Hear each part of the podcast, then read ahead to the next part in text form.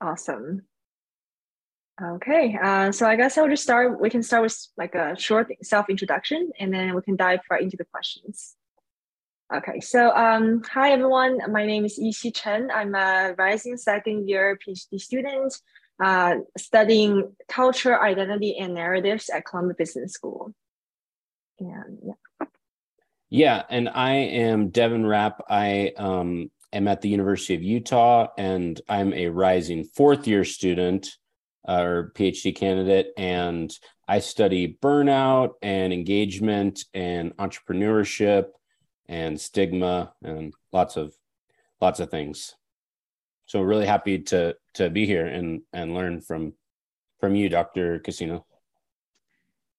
Thank you. So, sorry. Either way, it's fine. Yeah.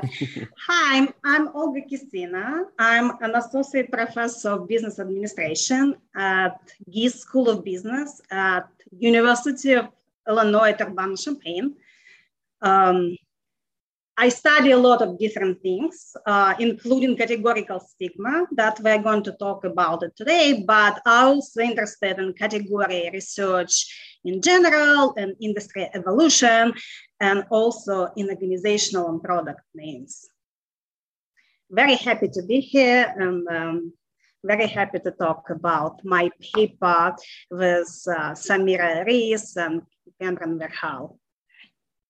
Yeah, yeah, well, thank you so much for being here. Um, uh, Yixi, I can just get right into the first question then. Does that, does that sounds good? Yeah. That's great. Okay. So, yeah, the first question was like, we would just love to learn more about the background of the paper. So, where did that idea come from initially? And what were some of the major hurdles that you had to overcome in developing and, and testing a new theory? Yeah. So, it's actually quite interesting that this project started as completely something else. Like three of us got together, Samira, Cameron, and I, because um, I work in the past with Samira and I work in the past with Cameron. And I decided to bring them together to do something, um, just um, three of us. And um, Cameron had this data um, that he obtained from um, on marijuana producers and products um, the initial idea was much more boring than this paper is turned out. We were interested in studying how consumers, what kind of role they play in the legitimation of a new industry. So stigma was just a background. We treated this um, industry as stigmatized. But when we presented very early research at one conference, it turned out that this is not evident for many people. People didn't take for granted that the marijuana market is stigmatized. Some people agreed, like, yes, it's stigmatized, and other people say, like, no, it's not. Like people from California specifically, sure, sure. or they would say, like, it used to be stigmatized and it's not anymore. So we like thought about, okay, that's a more complicated issue that we initially thought, which prompted us to go and look into the stigma literature because none of us was doing stigma research before this project. But we thought like, oh, the issue is complicated. We need to learn more about it. Um, the stigma literature turned out to be very fascinating fascinating. It's actually very interesting literature, very vibrant, and I would say relatively new. People started, of course, it has roots, um, goes back to Goffman, but organizational scholars started studying it relatively recently, right? It's just the last 10 years or so.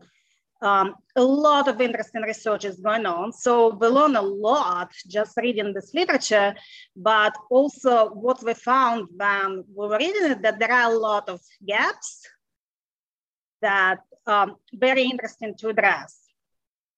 In particular, uh, when we focus on categorical stigma, what we found is that a lot of research is interested in understanding what kind of actions organizations can undertake to mitigate the stigma. And there are quite a number of quantitative papers which look at what type of companies would undertake what type of actions to mitigate the stigma. Right? The assumption here that these strategic actions will help them to appeal to their audiences and to persuade them to stop destigmatizing them. But what we found there actually only assumptions that that would happen. There is no actual research uh, from empirical point of view. Like, yeah, um, a lot of papers look that companies can take this action and that action, and they even link this to performance, but there are no direct studies that would actually prove that these actions affect audiences and make audiences more receptive to these companies, like uh, make audiences to remove stigma or vilifying label they attach to these companies. So we think it's a big gap because it's um, the whole goal of strategic actions to mitigate stigma is to change perception of audiences, but nobody studies this directly. There are a few qualitative studies that kind of get at that, but it's not their primary concern. And there are no quantitative studies. So we decided like, here's an interesting gap. Um, we could address with the data we have. And stigma research fits nicely into research and categories that all three of us are interested in and research and industry evolution, right? Because stigmatization changes over time. And this is a part of evolution in some industries. So that's how it was born. It started as completely something different, brought us to stigma literature and got us interested in addressing this gap. Like how do audiences change perception of whether organizations should be stigmatized or not? So that's how this paper was created. But actually, um, the first draft, um, it was created very quickly. We have data actually that allows us to study directly how audiences, um, perception of audiences with respect to stigmatized organizations and how this perceptions changes over time. So that was a big advantage to addressing this question. And we wrote the paper very quickly. So the challenges actually started in the review process when we got RNA from ASQ. We were super excited, uh, but it was a bit challenging to address. And not so much from the theory development point of view, although we have to do a lot there to make the theory uh, more persuasive, but I would like to give a big credit to the editor on our paper, which was Henrich Greve, who was super helpful in outlining um, which direction we should go. And also to the three anonymous reviewers, which while were critical of some parts of the paper, always had good ideas about how to address shortcomings. We actually had quite a bit of ideas we used to make our theory stronger. So this was um, challenging but addressable. I, I don't consider this as a hurdle. The hurdle became an empirical testing because the paper started, um, the analysis we used in the initial draft was at the state level. So we study marijuana industry in the US. and we compared what was going on in terms of destigmatization in different states. Um, reviewers correctly pointed out that um, some states are too big, and it's unfair to say and unreasonable to assume that the destigmatization process will be uniform in a large state like California. So what they wanted us to do is to go to a much lower level of analysis like county. Mm-hmm. So we agreed, but um, we didn't have data on some very important variables at the county level. So it became a huge challenge to find this kind of data. Um, eventually, we found out that General Social Survey, GSS, I think you've heard about it probably, um, has uh, the data we need, but the data at the county level is considered to be sensitive data, so you cannot get it online. Mm. We had to buy it from them, which was okay. The problem became the process, which took eight months from the time we contacted them. To the moment we got actual data because um, the data is sensitive. So the lawyers had to get involved. I mean, at the university and their own lawyers. Mm-hmm. And I'm working at the state school. I don't know if it would be fast at some other university, but it took a long time to. Oh, another problem was that one of the co-authors is um, European. She works in Spain. So there were a lot of paperwork to fill about. Um, uh, we had to take online classes how to handle uh, sensitive data, but it's not that easy if you're not in the US. So mm-hmm. they're all kind of like it sounds um, it's not difficult to do, but it was very time consuming to figure out all this bureaucracy and legality. So it literally took eight months, which made us a little bit nervous. Um, as you will know, when you work with your papers, the longer you take to revise the paper, um, it's not good. Reviewers forget what the paper is about. Mm. So we're like, okay, um, but eventually we got the data. Only one person could use the data. It's like super strict about how you can use it. You have to specify your computer. You cannot just send it like you say like it will be my office computer. The data will never leave the office. But um, the key that we got it and it worked out. Another thing was making us nervous because you don't know if it, the data will work until you get it. So it worked out. We're very grateful to General Social Survey that they collect this type of data and they were willing to share for a fee, but it wasn't that high. We're just grateful that they had this data and we were able to get it and run analysis that persuaded reviewers that our processes is what we theorize about, even if we go to the county level. And it was the right thing to go to the county level. It's still, we got results consistent with the theory. Hmm. Yeah, that's a lot. minded answer about that. But um, I think people sometimes think like, oh, the main hurdle is um, theory development and analysis. Sometimes it's just getting data. yeah. Um, yeah. Analysis, we had to learn also. We actually learn a completely different method we didn't know about because the editor said since you have data, uh, we had it at three different levels at dispensary, county, and state. So there are multi-level models that handle this kind of data that we never worked before. So we had to learn this method, which was fine. Again, that's like dependent only on us. We didn't have to wait on anybody, right? So it's um, yeah. So, so you had a lot of you had a lot of fun hurdles. I had a lot of fun, but like again, it's like time.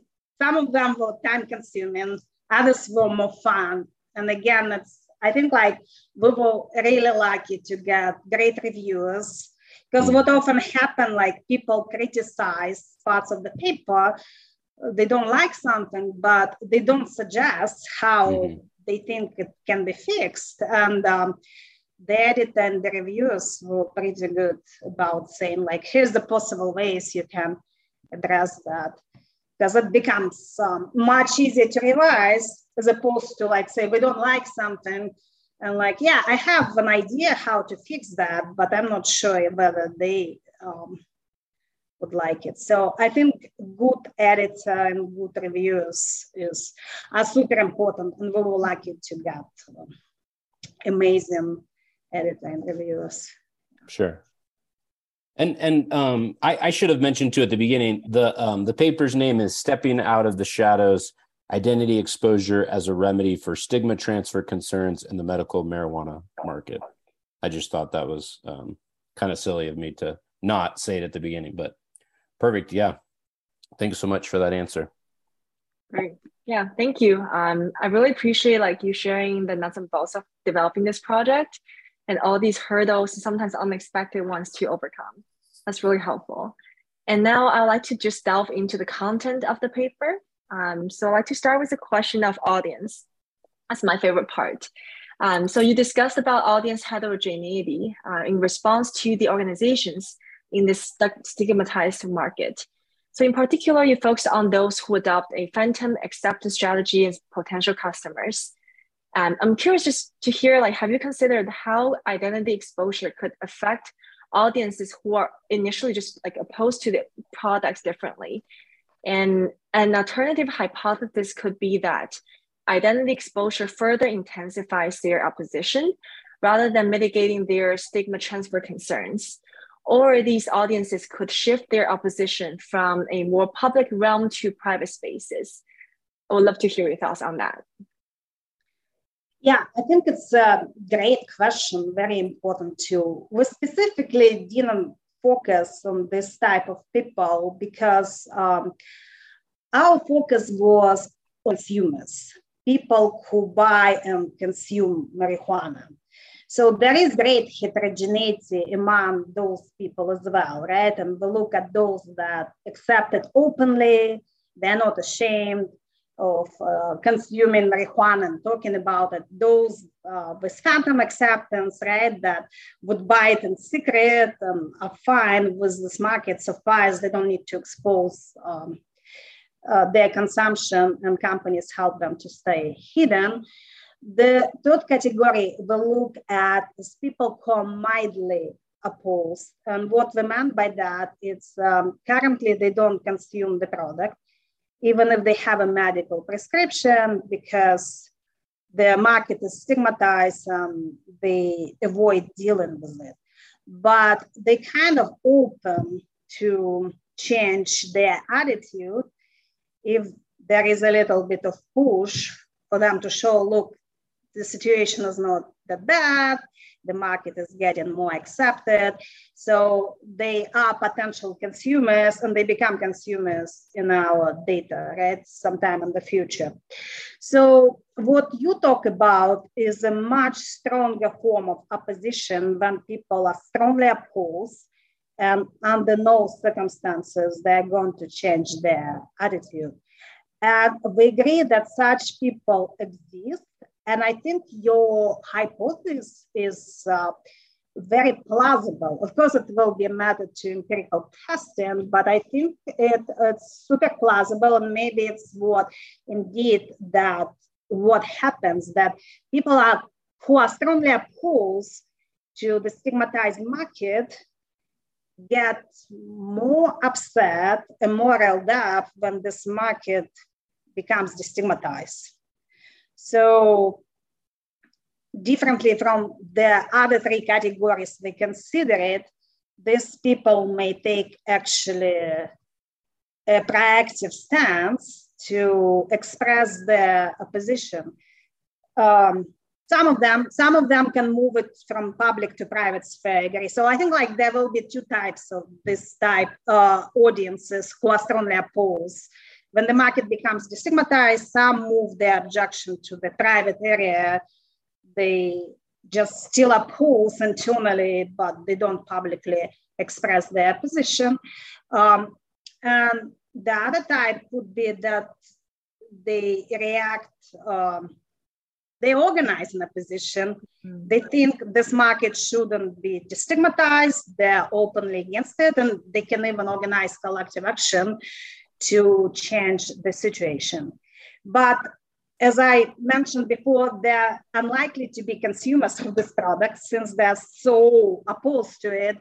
So they're not a part of audience that we developed the theory about but I think it's definitely worth exploring this type of audience to fully understand how market destigmatization happens and what consequences it has for different types of audiences, not just that uh, ready to buy, and talk about it, but those that would never buy it under any circumstances. And um, yeah, I think it's um, an important audience and um, it's an important kind of question, right? Uh, I was thinking, this question made me think about, um, especially your hypothesis about that some of these people can take their position from the public sphere to the private one. and I think it might happen. And what's interesting, it might happen until the time is right and the opposed again. Like what's currently happens with uh, an abortion issue, right, in this country, right? Uh, a lot of people, I mean, a lot of people uh, don't stigmatize um, um, this kind of area. A lot of people do, but a lot of people were quiet until recently, and suddenly, like there are a lot of voices mm. that um, against abortion, and it's like you wonder where they come from. Maybe these are people who moved to from public to private um, sphere, but they moved back when the situation um, changed into the favor of what they believe in. So I think it's a super interesting issue to explore, but it was outside of uh, of our paper. Right. Yeah. Thank you so much. This is really um, fascinating to hear as well. Um, so my next question is on the use of computational linguistic method um, to measure customers' concerns with stigma. So um, apart from the organizational names, have you also considered analyzing other forms of organizational narratives, such as website description and advertisement, um, and women expect that shops with direct names would also have website contents with more explicit references to marijuana. However, those with less direct names um, could also have contents with increasingly more explicit references, um, as is simply as it's more simple to update um, the content than the organizational names. We'd also love to hear your thoughts on that one. Yeah, again, very interesting question. You guys have great questions. What you outline here, it's like an idea for a completely new paper, right? So we didn't think about looking at websites, um, advertisements. Um, I think it's um, actually logical to explore these narratives as well, but I think they are different from the names. Um, mm besides like my personal interest in names, I bring it up. I think like names is a um, stronger tool for destigmatization than website and advertisements. And one reason you outline yourself that descriptions are relatively easy to change and names are much harder to change. It's not that it doesn't happen, but it happens much uh, more rarely. Um, so what it means is that when people see a name, even subconsciously, they treat it as a much greater commitment to the cause than web description that you can change like at your will every day, like nobody, like you don't copyright this anywhere. There are no legal processes. Changing a name, like it's hard, not just because of commitment, but there are legalities involved and so on but web description is something very fluid, change at will. So I think people, even without thinking it much, will treat it as um, less evidence of commitment to this kind of market than a name. Name is like something that's hard to change. So that's one reason we think it's a much more potent tool and people would pay more attention to names like identity exposure would happen more potently through names not through web descriptions um, another reason is that um, names uh, you see them not just on the website you see them on the storefront right even if you don't consume marijuana you get exposed to names so which helps to educate, um, expose to the market identity, not only people who consume marijuana, mm-hmm. but everybody else, right? Whoever see it uh, by chance. So which helps destigmatization more because destigmatization is not only about like people who consume believe it's okay it's also people who don't consume right they um, don't criticize people, could you? That's another reason why names is more important. But saying all that, I completely agree with you that description advertisements are also part of narratives. Um, they can play a role. And perhaps it's a question for future research, um, our data wouldn't allow to address the, your hypothesis because um, we actually collected data at one point in time. So we had descriptions that they had at that point. So the data would be required to see if the change description would need to obtain historical data somehow. I don't know if it's even feasible because, mm-hmm. um, but I think it's a super interesting research question, right?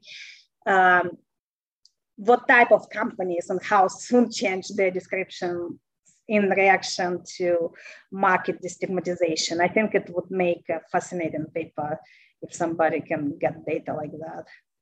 It's like who does it fast, like how it affects their performance. Perhaps those who do it one of the first um, are not seen as um, authentic. I don't know. Mm-hmm. If you mm-hmm. do it in the middle, it's more acceptable. and late to the game, it's too late to attract attention. So I think like there are a lot of possibilities here. So I think it's a super interesting area to look at. Yeah. Great.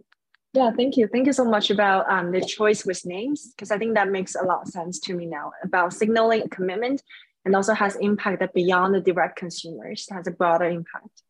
So thank you for sharing that. Yeah. Um, so I just have one final question, and then I think Devin has another question. Um, so my final question is, do you have any advice for grad students and early career researchers who are interested in organizational identity and stigma? And specifically, um, where would be a good place you think to find interesting puzzles to solve? Yeah, so you guys kind of like questions you ask me, you already propose research questions that haven't been researched, right? Like how companies change descriptions in reaction to changes in public sentiment, right, about the market um, I think that's a great question to ask. And then um, the other one was um, like the, the type of consumers that are strongly opposed. I think it's an interesting question to ask. I don't think I need, um, I think y'all like at least like two of you are already very creative. You have very good questions. Um, and they are, they all address some kind of puzzle that hasn't been explored in the literature yet and can potentially be an important contribution. My overall advice is always to pick something that excites you, right? not what you think people will be interested in or can get more attention, but what personally excites you and will make you motivated to work on it. Because if you pick something that you think other people like, but you have very little interest in, it's going to be very difficult to produce something of high quality. So, but um, I think um, normally students have a lot of great ideas. I think it's like you have a fresh take on the literature, you like read a lot of literature, right? A lot of diverse literature that you can bring together.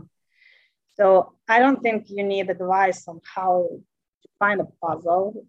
Like my only advice is just pick something that really excites you that like you wake up and you first thought like, oh, I'll continue to work on it today.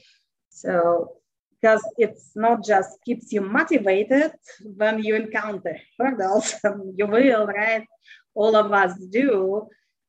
But also, when you're excited about something, you do your best work. It's, uh, yeah, I know it's not a very specific advice, but um, uh, more specific would be like how we read this literature and found the gap. Like that's like for us an important puzzle. Like everybody speaks about what kind of strategic actions organizations can undertake to reduce stigma, but nobody looks, does the stigma actually get reduced as a result of these actions, right? Sometimes you read the literature and see that like, okay, that's important, but like why nobody studies that? And if it's interesting to you, that's something you can pursue. But overall, yeah, whatever excites you. And I don't I don't want to say that of course like study is something that you find personally interested, but you present your idea to people, nobody whatsoever um, finds it interesting at all. So that's kind of signal maybe you're on something that's not relevant to the field, right? That something has to be exciting, not just you, but at least some people you talk to. It doesn't have to be of interest to everybody, but it has to be some critical mass of people to say, like, okay, there is an audience for what I'm doing. Because, like, yeah, the last thing I want you to pick something that's too esoteric for anybody to get an interest. But um, don't expect 100% of people to be excited about what you do. It's just like some like established personality. If at least some people do that, you are onto something, right? That um, because it's like yeah, there, there are two components. It has it has to excite you personally to produce a great quality work, but uh, other people should be interested as well. Yeah, because um, your ultimate objective is to publish your research. But yeah, so two. Sure. Well, well, thanks so much for that. And I think this final question kind of is related to that and what you're talking about. Like, um, for like an a non-academic setting, um, you know, like again, for young scholars interested in in stigma research, how can we use the stigma research and the findings um, that we come up with in ways that are you know responsible impactful and pro-social? As you know has kind of been talked about a lot lately with like responsible research and how we can make a positive impact. Um, stigma seems like maybe a little bit less intuitive in that like uh, in how we apply it to those kind of non-academic settings. And and to your previous point like how we can really get excited about it to bring it to you know more of an audience than maybe just uh, you know academic researchers. Yeah. So i want to start answering this question by referring to you to your work devin. You actually do work that i think has social implications right? Your paper on healthcare workers and how they can get stigmatized by doing something important for society, right? You should, you you work at like healthcare workers who uh, work with people infected by COVID, and instead of people and got stigmatized in the process, right? Which um, was kind of unexpected to read about. I was a little bit surprised. Uh, it all made sense that they will get stigmatized, but you don't think about it. And um, I think research like that on stigma has big social significance, right? How, what can we learn from your research in terms of how we can make life of these people easier? They do something important and get very unfairly stigmatized for doing a social good for society. So I think work like yours has very big implications um, that uh, can potentially make important for non-academics, right? And I think it's actually super important for making a pro-social impact. Um, overall, stigma research, I think there is um, something to keep in mind, I guess, our research do, does have social implication. And stigma research is like, yeah, some industries are unfairly stigmatized, and that affects negatively not just participating audiences like consumers organizations, but society at large. Like the biotech industry has been stigmatized for a while because they do research on stem cells like stem cells can help us to cure many serious medical conditions, but it's stigmatized based, including on religious grounds because of uh, the method, right? So it's um, perhaps understanding more how we can destigmatize this type of markets also can bring greater um, social good. On the other hand, some industries they're stigmatized and you think like, okay, I don't want to contribute to help them to destigmatize like gun in the right? Like in the light of the recent events, like you think like, oh, we need more stigma attached to that so we can finally achieve gun control, right? So we don't have this um, uh, tragic mass shooting. They happen so often. So yeah, so that's something we need to keep in mind that like people, especially people who study like destigmatization, right? If we come up with practical ways of how to destigmatize something, like what the, the implications, like would it help society at large and people who live there or could be used in some way that um,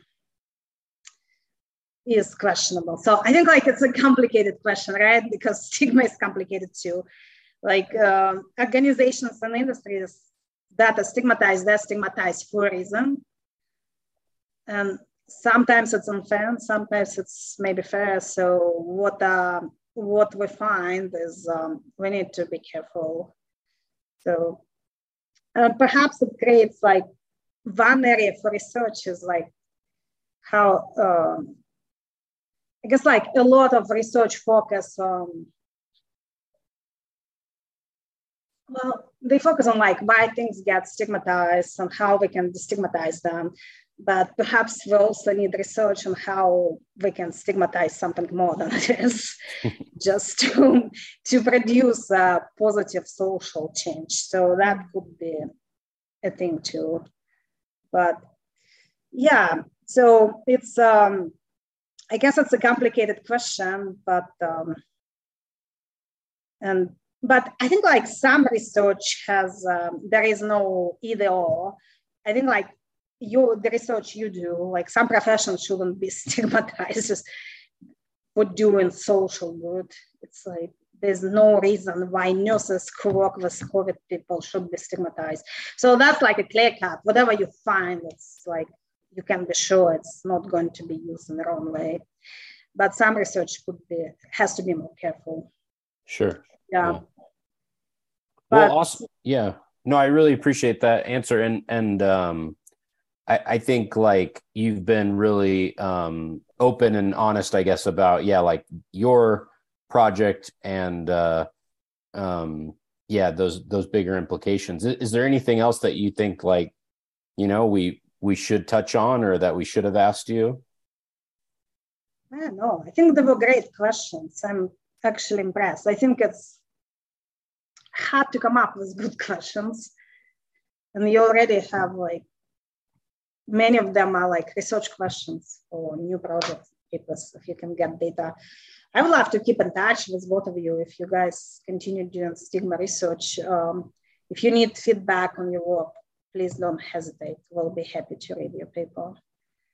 But um, thank you. Yeah, yeah. I don't know. As I think, like the, to finish, like, again, like for me, it's uh, stigma research is a relatively new area I got in, but um, there is a lot to do there because it's relatively new overall there actually will be a PDW at the Academy this year, organized by the key figure in the stigma research. So I don't know if you guys are going to attend, like David attended uh, last year. Uh, I think there are a lot of gaps in this area of research because it's new. So there are a lot of good questions to ask. So if you want to do a dissertation on this topic, I think it's um, there are a lot of opportunities there it's a fascinating area. Uh, very, the implications are important for what's happening currently in society and in the world. And you guys have very good intuition about what what's important just based on your questions. Yeah. Thank you for such an interesting interview. Yeah. Yeah, well, thank you, and and to your co-authors for the um, yeah the wonderful article and for your thoughts on it. Yeah, yeah so, so again, like, yeah, I think I mentioned their names, but again, to emphasize, like Samira Reis and um, Cameron Verhaal. Yeah, it's a truly collaborative project. It was an equal contribution. So just want to emphasize, it was a work of truly a work of three. And um, we're actually doing a new project on stigma. um, we link it to political polarization in the US, mm-hmm. how political polarization affects destigmatization. So mm-hmm. expect a new paper from us. Um, we take a more careful look at audience heterogeneity. Actually, this paper specifically studies how different audiences react. But we don't cover the one audience um, you're most interested in because it's not, they're not consumers but I think it should be studied again, just because we don't yeah. study. I think there is a great opportunity space here to study this particular audience. Wow, awesome! Yeah, I'd love to read the paper um, once it comes out. Yeah, sure, sure. Yeah, that, that sounds really interesting and, and very needed. Anything that yeah. uh, looks at political polarization, yeah, really needed. So yeah, I don't know how like we actually say political polarization. What we find it's um it's good for destigmatization. Oh, oh, is it? Oh, okay. Yeah. Yeah. Yeah. Well, the idea is, um, I would say, rather simple. Um, well, it's we develop uh, the theory is more complicated than that, but like yeah. in short, to make it like very short, political polarization um, increases propensity of general population um, to behave in counter-normative ways. Mm. And counter-normative behavior is one of the driving forces behind destigmatization. So it's like mm. polarization usually has a lot of negative effects on all kind of outcomes, but paradoxically it can have something positive. I don't know. So well, it's still a work in paper. We'll see how it will go, but uh, yeah, I think it's very interesting to link these two kind of things. And then links very neatly into your fifth question, right? What's the implications for society, mm-hmm. yeah. for practitioners, and for non-academics? What does this all mean? We need more research. yeah. Balance. It's like more research. So yeah. Awesome. Well, yeah. Paradoxes are always fun in research. right? true. So, yeah. yeah, I love paradoxes. Maybe a little bit too much. yeah. I'm the same way. Yeah. Yep. Well, well, thank you again. And uh, yeah, any any other thoughts, Isha? I don't. I think that that uh, summarizes yeah. it great. Yeah. I think so too. Yeah. Thank you. Yeah. Thank you, guys. And like, keep in touch. Feel free to send me work. I'll send you the paper when it's ready for distribution. Okay. Perfect. Great. Wonderful. Okay. Thanks so much.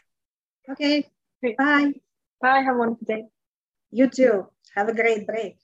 Thank Summertime. you. Yeah. Bye. Bye. Bye.